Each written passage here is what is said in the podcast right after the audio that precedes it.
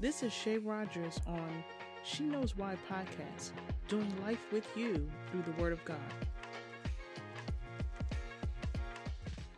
1 Samuel chapter 16 verse 7. But the Lord said to Samuel, Do not look at his appearance or at the height of his stature, because I have rejected him. For the Lord sees not as man sees, for man looks at the outward appearance, but the Lord looks at the heart. In this chapter around the scriptures, when Samuel was assigned to go actually anoint David, he knew he was going to anoint someone as king, and the Lord was going to identify that individual to him. And he made the assumption that it was David's oldest brother, but it was actually David who had a different type of look that um, God said that He wanted him because of his heart. I wanted to share this with a situation actually that I had within the church, and I've also had these situations outside of the church as well. So I won't try to make it seem like, oh, you know, bad stuff always happens in the church because it doesn't. I had a situation in a church years ago. I wore some clothes to wear to church. I wanted to try to look nice, and I tried to look like the rest of the women in the church and I was trying to look nice like some of the leaders. So at the time, I went and got something that was set up like theirs, but the cost of the clothes were much cheaper. What I did not expect from the leader in the church that actually saw that I had something new on, she laughed at me in front of people to the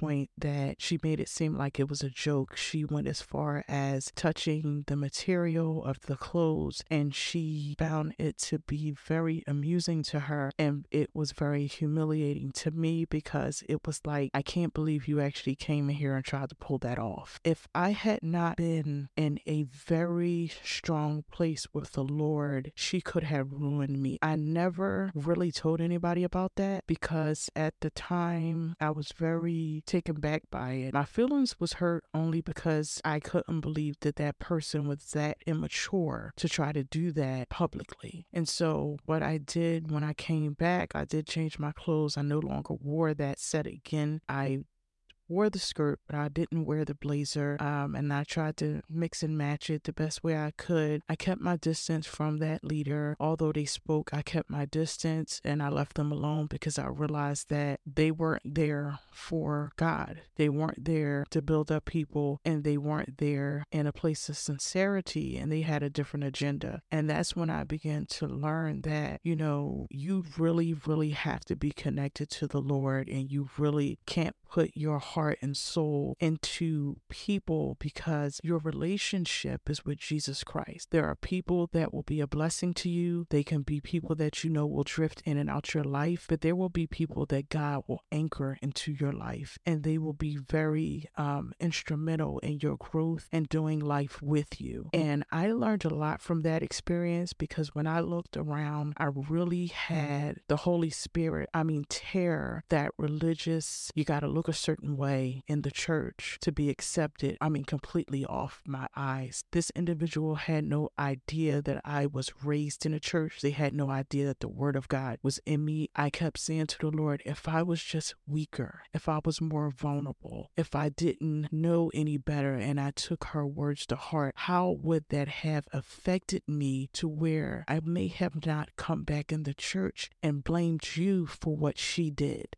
I thank God that the Lord had me in a place that it taught me something about people's character. And I began to view people differently and I began to focus more on my relationship with the Lord. I also have run into situations with people in my personal life who tried to do the same thing. And it was just always about trying to undermine me and take a kick at my confidence because they really just could not stand the power of God in my life. For man looks at the outward, but the Lord looks at the heart. And you have to just blow that thing off and go to God and ask the Lord how to deal with the incident that took place. The Lord may have you, some of you, approach the person and call them out on it. And whatever the Lord leads you to do, do it in obedience, but don't do it in your flesh and don't do it in your emotions. The Lord told me that I, you know, didn't even need to go to her because she wasn't even mature enough to receive it. I was just sitting back like, wow, I thought so much more of her, but wow, you know, and I wasn't judging her. I just, I misunderstood really who she was at that time. But I want you to understand the importance of what the Lord was saying in this scripture about seeing the heart. When we pray or when we say things, and please be careful not to repeat what other people say because you need to know what you're saying to the Lord. When you say, Lord, help me to see like you, help me to hear like you, help me to speak like you, help me to feel like you, and help me understand what it is that you want me to do to help other people, you really have to understand what you're saying to the Lord. And I am so thankful that when I read that scripture, I read through 1 Samuel chapter 16, and it took me back to that incident. I forgave her, but I also kept my distance with her because I realized that she was not someone that would be able to help me get better in my walk with Jesus Christ, regardless of what her title was. I believe that the power of God would minister to them to dress in a way He wants them to dress. But for the people that have been hurt, your walk is with Jesus Christ. I am a follower of Jesus Christ. I am not a follower of man, and my heart belongs to Jesus Christ because that's who I surrendered it to. My life is surrendered to Jesus Christ. My life is not surrendered to a man or a woman in a place of leadership. They have their responsibilities what they're supposed to do, and I pray that they are doing it and they continue to do it to honor the Lord. But I do not have any form of worship to them because they are not my personal Savior. As long as the Lord is pleased with where my heart is before Him,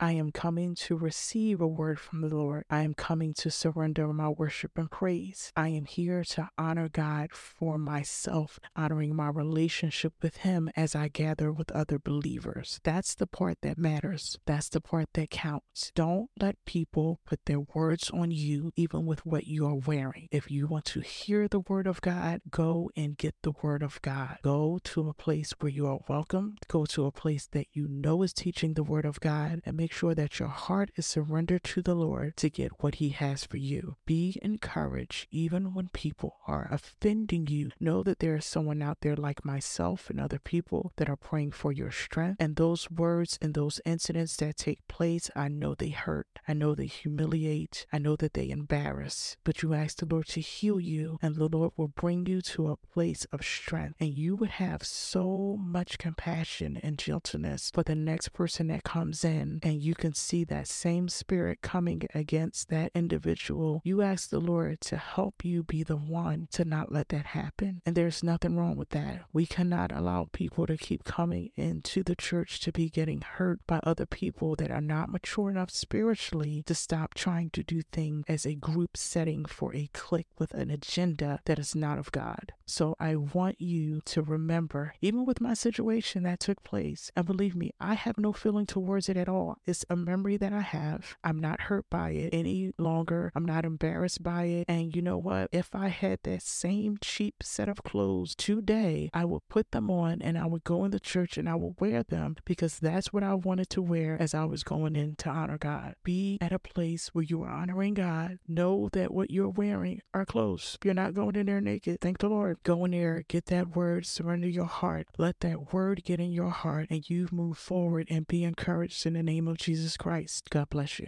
This is Shay Rogers on She Knows Why podcast, doing life with you through the Word of God.